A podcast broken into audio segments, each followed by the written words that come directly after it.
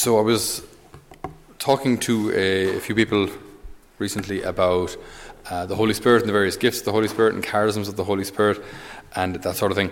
And I had a, a thought came to me which I'd never really thought before, but if you could pray for a gift of the Holy Spirit, as in uh, something maybe on slightly more mystical side, if you will, uh, what gift would you pray for? So, would you pray for the gift of healing?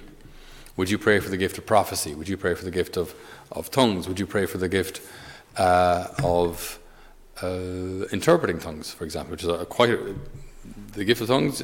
Quite a, I know quite a lot of people who have that gift.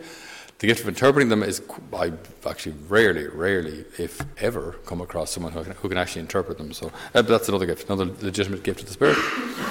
And it just got me thinking yeah, do we, do we want to be used by the Holy Spirit? Do we want to be used by the Holy Spirit? Do we actually want more of, of what the Lord offers? Or, to use a contemporary expression, would it get awkward?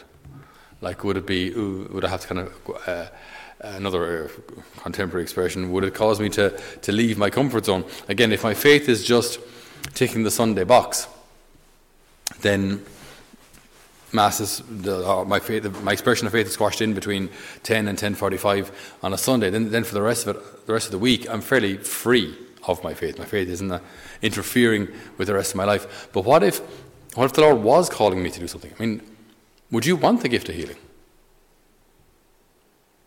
Would you, actually? Have you ever thought about it? Would you want, would you like to have the gift of healing? I think maybe initially most would say, yeah, I mean, it'd be great to be able to see a person go bzzz and just fix them. With the, with the sound effect was added by me. I mean, you, you wouldn't ha- you wouldn't have to, but I, I probably would just for. Uh, but I mean, it'd be nice, you know. I mean, if, if, if it would be nice to be able to just go around curing people, sure, and also, especially if you're going to, like, give your testimony or give any kind of example to your faith. Uh, that's the, the, those miracles in Scripture. Jesus always calls them signs. Signs point to something else. So when Jesus works a miracle, that's a sign pointing to something else. So the miracle isn't the healing of the, the blind person or the lame person, isn't an end unto itself. It's pointing to something else, pointing to what? Jesus the Messiah. It's actually pointing, pointing to Him. These are signs. So if I can work these miracles, that means there's something supernatural about me, so therefore you also believe in what I say. Anyone who receives my commandments and keeps them will be the one who loves me. The signs that he works, the miracles that he works, aren't an end to themselves. They're a proof that what he's saying is true. Okay, so do I want more gifts of the Spirit? Again, I, I, I actually have no idea what, what your answer would be. Generally, I kind of generally these are kind of rhetorical questions, and I've, a fair. I actually have no idea what, what you. Quick show of hands, if you don't mind. Um, yeah, no, just just uh, just just a quick show of hands. How many of ye would like the gift of healing? About 50%, right. Okay, that's okay. Probably less than I thought. The interesting thing is, you'd like to have to get to healing, okay. But then, because I was, this, this, I was thinking about this for myself today, would I like the gift of healing? And part of me thought, absolutely, yes, right. And then I thought, well, who would I heal? Well, I was thinking, well, there's a couple of people now on my list that, uh, that I, would definitely like to, to help or heal. And then I asked myself the question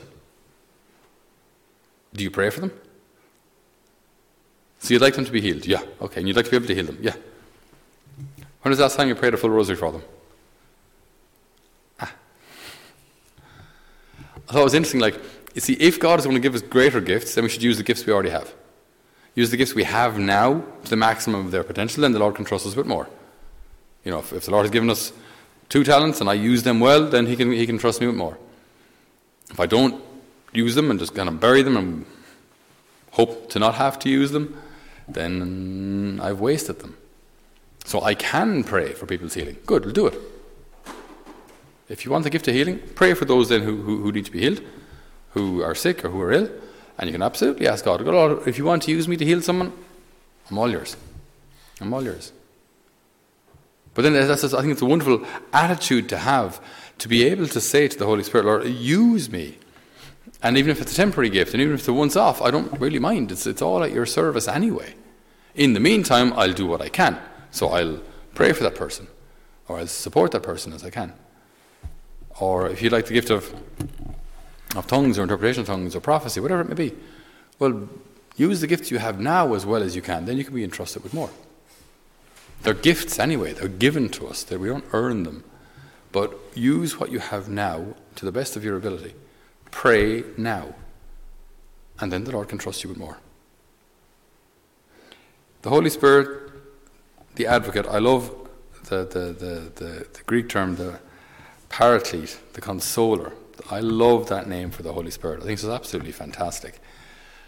Like, we imagine God, the Father, to be powerful. Maybe traditionally he's probably imagined to be a bit maybe distant, creator, maybe even cold, which is a, a terrible one, kind of misunderstanding that has, has crept into Christian culture, that he's kind of the lawgiver, he's the, the just one. Then you have Jesus, who's kind of the merciful one, uh, the one who's trying to get us into heaven, and the Father's trying to keep us out almost. Uh, and then you have the Holy Spirit, who I think for a long time has been greatly misunderstood. I think uh, if there is to be a new era in the church, I think it'll be an, an era of the Holy Spirit, where the Holy Spirit really comes to the fore in, in the life of the church and in the life of the faithful, in the life of the priests. But the Holy Spirit, then, whose name is the Consoler, the Consoler, what need have we today for a Consoler? in the church, in families, in society as a whole. If you look at all again all the the, the, the mess the young people find themselves in, uh, so, so, many young people, couples, families in need of, of counselling and, and psychologists and so on. Like it's just it's gone off the scale in the last ten years. the, the people's mental health needs.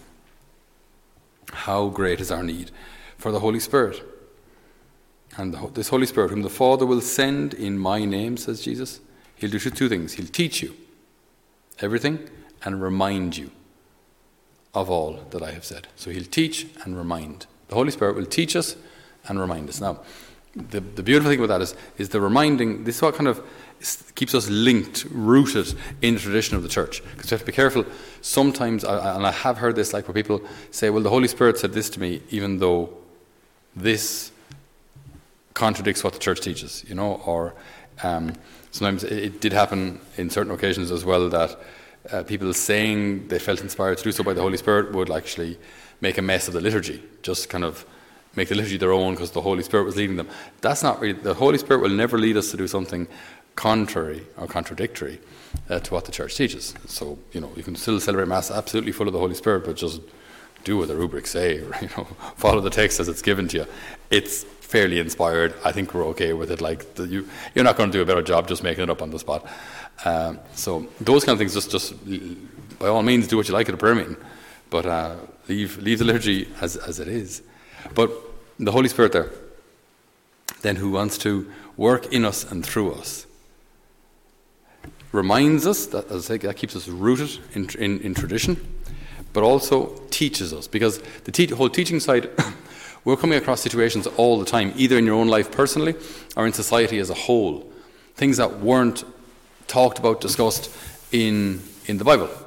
Things that maybe even as regards teaching of the church, uh, it's, it's hard to keep up. Again, when I was in seminary, the whole gender thing didn't, just didn't exist. It just didn't exist. Um, just no one was, wasn't spoken about. It was fairly unknown. It was a you know a, Hollywood thing or a California thing. I mean, way over there. Uh, but not, to do us in our holy, on our holy little island. So, yeah, so, so how do we, how do we, or even if, or even if, or even if you know what the teaching is, how do you put it across? How do you phrase all of this in the right way? Uh, how do you phrase it with mercy, charity, understanding, and yet stay faithful to the truth? How do you do that? Like, we need the Holy Spirit to teach us. So he reminds us, keep us rooted in tradition, then teach us how to apply that tradition today in my, in my, in my present situation. So, like life in the Spirit is such a, such a beautiful way to live. It's so freeing, and yet it, it's not a kind of freedom like a, like a leaf in the wind. I mean, we still know who we are, what we are, and what we believe. But the Holy Spirit does absolutely want us to, to, to be His instruments out there in the world. So, what gifts do you want? What gifts do you have? What gifts have you already that we can put at the, at, at the disposition of the Holy Spirit?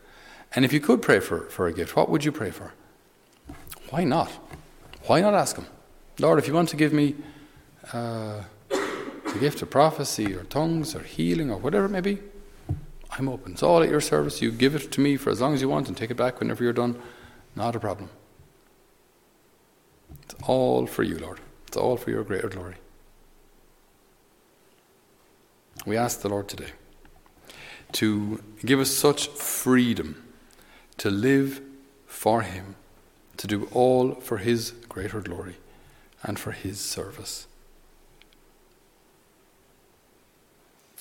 The Advocate, the Holy Spirit, whom my Father will send you in my name, will teach you everything and remind you of all that I have said to you.